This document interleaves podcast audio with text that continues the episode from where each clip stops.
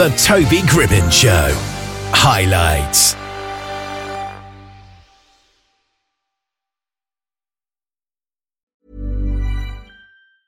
I'm Sandra, and I'm just the professional your small business was looking for. But you didn't hire me because you didn't use LinkedIn jobs. LinkedIn has professionals you can't find anywhere else, including those who aren't actively looking for a new job but might be open to the perfect role, like me. In a given month, over 70% of LinkedIn users don't visit other leading job sites. So if you're not looking on LinkedIn, you'll miss out on great candidates like Sandra. Start hiring professionals like a professional. Post your free job on linkedin.com/people today. Burrow is a furniture company known for timeless design and thoughtful construction and free shipping, and that extends to their outdoor collection.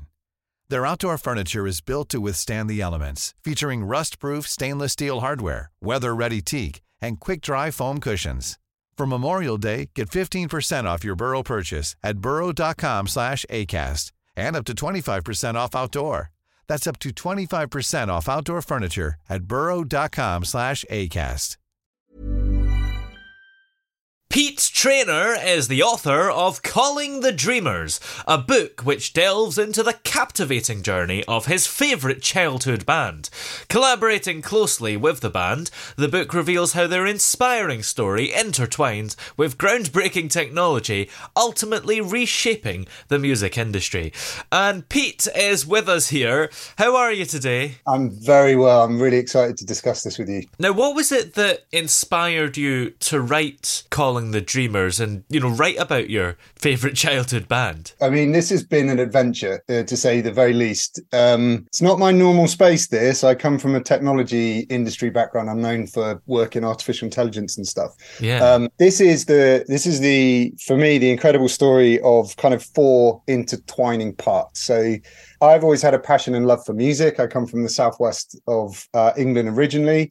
Um, there was a band in the 90s that came from our town that really inspired uh, young people to stay off the streets, get into music, go to the pub. Like we got into the scene, the 90s Yeah. kind of music scene, because of two artists. PJ Harvey came from our town and Electrasy. Um, now, the, the band's actual story was really fascinating as well. I got into then I then got into technology and the book covers the kind of intersection of that upbringing with this band, their rise to fame, and then ultimately the technology that people like me helped create, bringing them down. Um, and then we connected. Uh, I connected with the band a couple of uh, couple, well, kind of six seven months ago, and we got talking about their story. And I was like, "Holy smoke! There's so much of my own story that weaves in and out of yours." Yeah. And the more we went into this, the more we realized that there was something really interesting worth exploring and documenting. Yeah. Um, I'm to be honest, it got out of hand.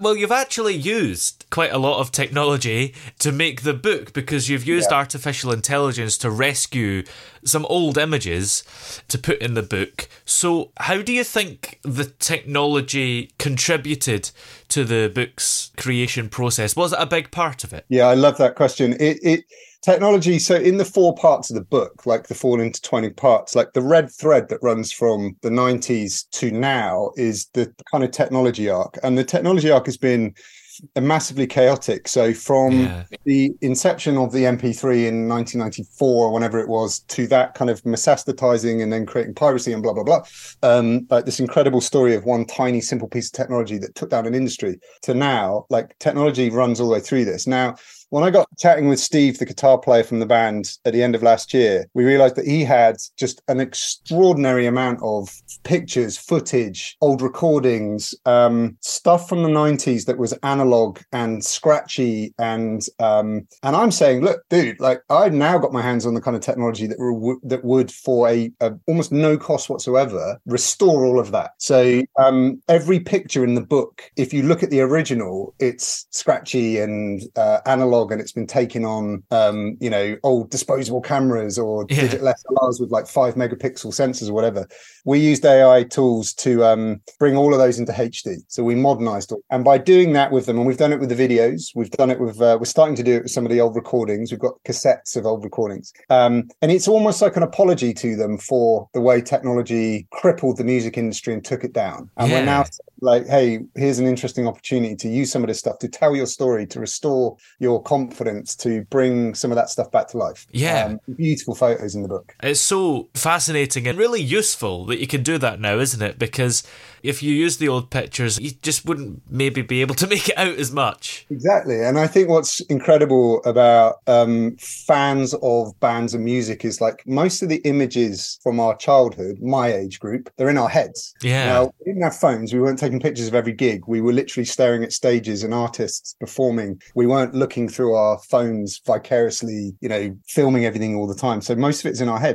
And any images that do exist from that time are a little bit low quality. So to be able to give them some of that kind of definition back, um, I think is really important because a lot of fans now don't understand how big bands like that were in the 90s because nothing exists to document it. And how good is the enhancement? I mean, does it look like it's a picture taken on a high quality camera like today? Yeah, some of it's incredible. Um, some of it is just like a kind of a rapid way of touching up a picture, like you would get a Photoshop artist to do right now. Like, so Yeah. some of it is just cutting the corners and doing that quickly. Um, there are things that I'm seeing happening with this particular case study that have kind of blown my mind. So, one example of that, Electrasy, uh, we document this as well in the book. Electrasy had a very famous music video in 1998 for their biggest hit. It was a top 20 hit in the UK called Morning Afterglow. Now, Ali McKinnell, the, the lead singer of the band, sang the entire song backwards and then they shot him destroying a room on camera um singing backwards and then when they played it in reverse it looked like he was constructing the room while singing the song i mean like true story one take no cgi just phenomenal Yeah. now that video that music video it's on youtube it exists it looks terrible like the quality is terrible yeah. it was on MTV and the quality is like, you know, old VHS tape. It's awful. The reconstruction of some of those shots from that video that are in the book are HD, almost ultra HD quality. We were able to do that in 30, 40 minutes. Wow. To reconstruct a video like that two years ago might have taken six weeks and half a million bucks. We, Yes. we're, we're doing it for free in an hour. It's phenomenal. Like it, the rate of change is, is really inspiring. And of course, as you mentioned, the book covers technology in general, doesn't it? Because I'm Sandra, and I'm just the professional your small business was looking for. But you didn't hire me because you didn't use LinkedIn jobs. LinkedIn has professionals you can't find anywhere else, including those who aren't actively looking for a new job but might be open to the perfect role, like me. In a given month, over 70% of LinkedIn users don't visit other leading job sites. So if you're not looking on LinkedIn, you'll miss out on great candidates like Sandra. Start hiring professionals like a professional. Post your free job on linkedin.com/people today.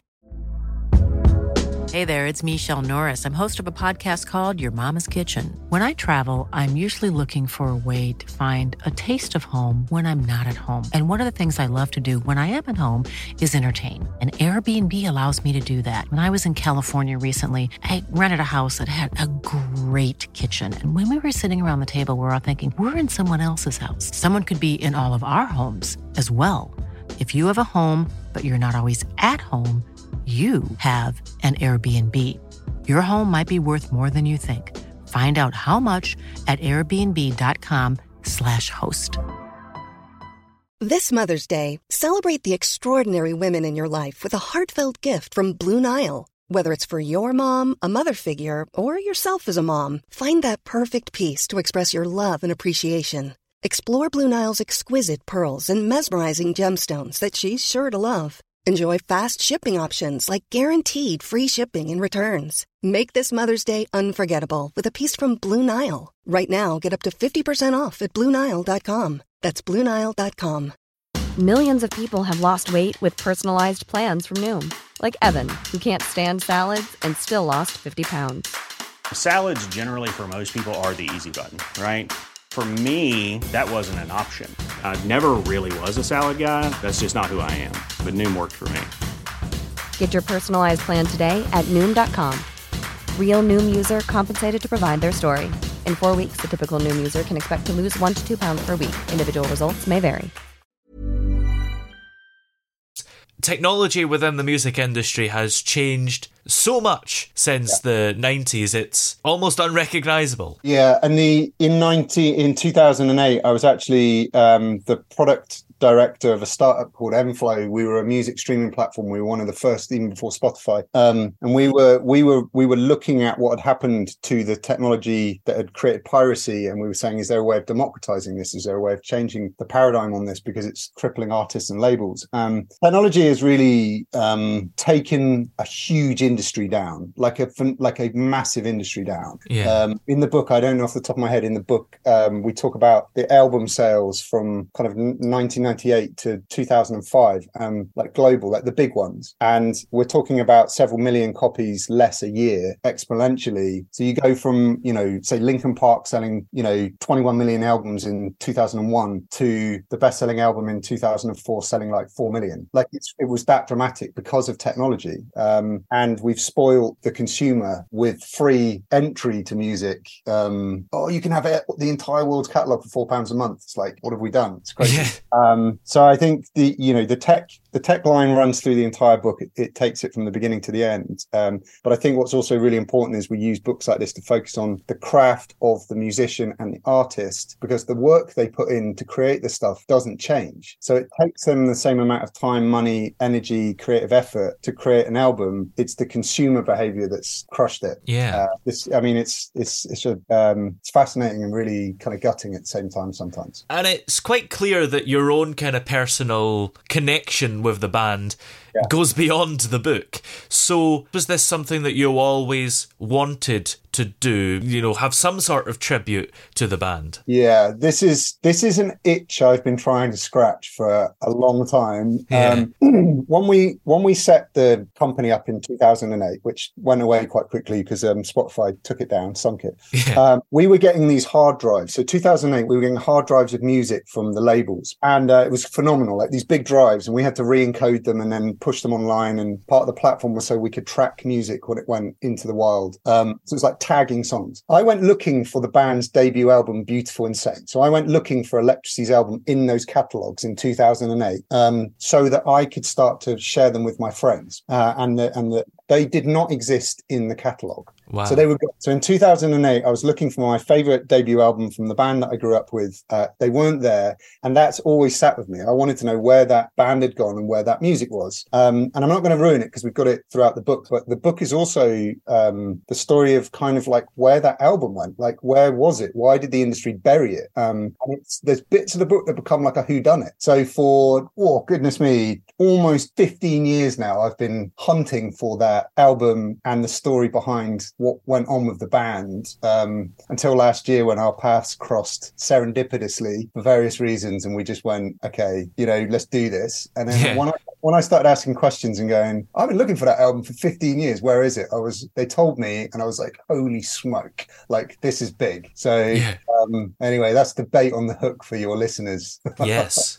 It certainly sounds like a thrilling book when you've got all the whodunit stuff. When you eventually discovered it, I mean, was that the first time you'd heard it in years? Yeah, I mean, I've always had CD copies of it, but of course, who has a CD player these days? I've got a vinyl copy of it somewhere as well. But you know, we get that album out sporadically as a group of friends. Like when we get together, we listen to it sporadically. I've always listened to their music, but that one album kind of disappeared. And just to put that album into context, it was produced by a guy called Robin Millar, who's huge. Like he was a massive producer in the 80s and 90s, massive. They recorded a large chunk of that album uh, at Abbey Road. Like this is not a small album. This was a big album uh, in terms of cost and budget. Um, we to rediscover it uh, with them, get the story behind it and why it was buried. Um, uh, has been fascinating, like beyond the technology and stuff, really fascinating. Now, the hope is that within the next kind of year, we could get that album re released, and the book tells the story somewhat of why it's important that that album gets re released. Yeah, that sounds exciting.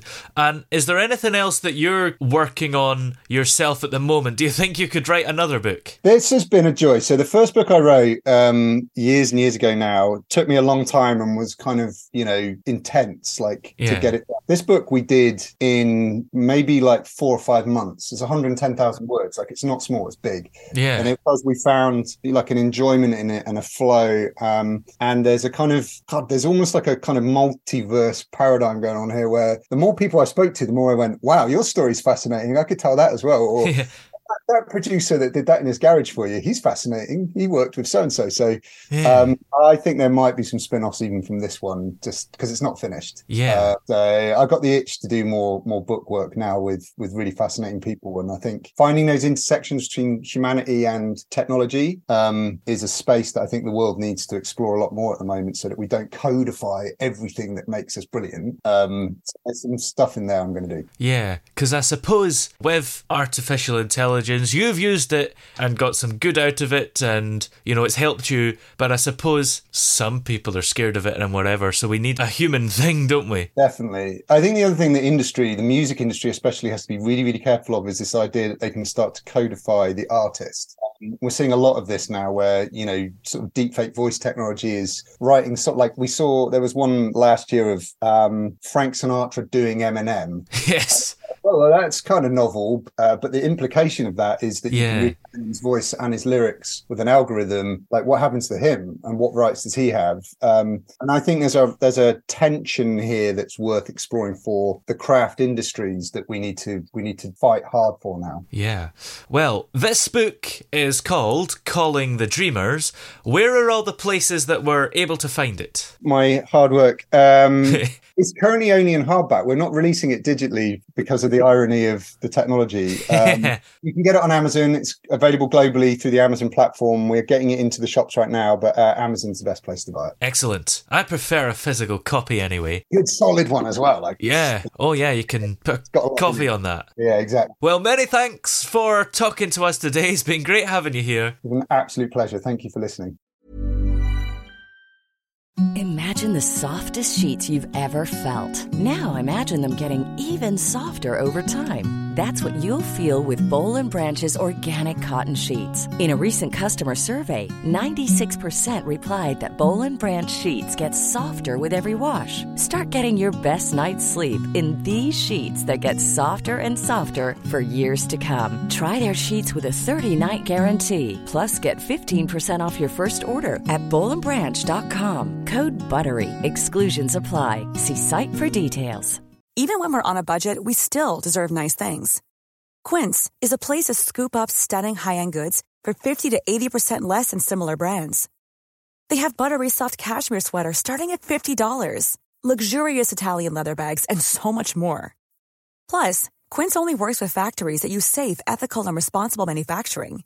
Get the high-end goods you'll love without the high price tag with Quince. Go to quince.com slash style for free shipping and 365-day returns. Hey, it's Paige DeSorbo from Giggly Squad. High quality fashion without the price tag. Say hello to Quince.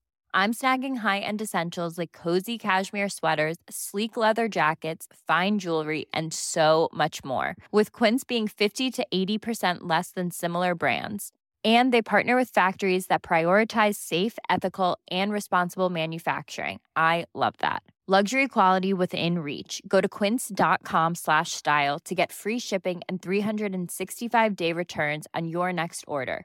Quince.com slash style.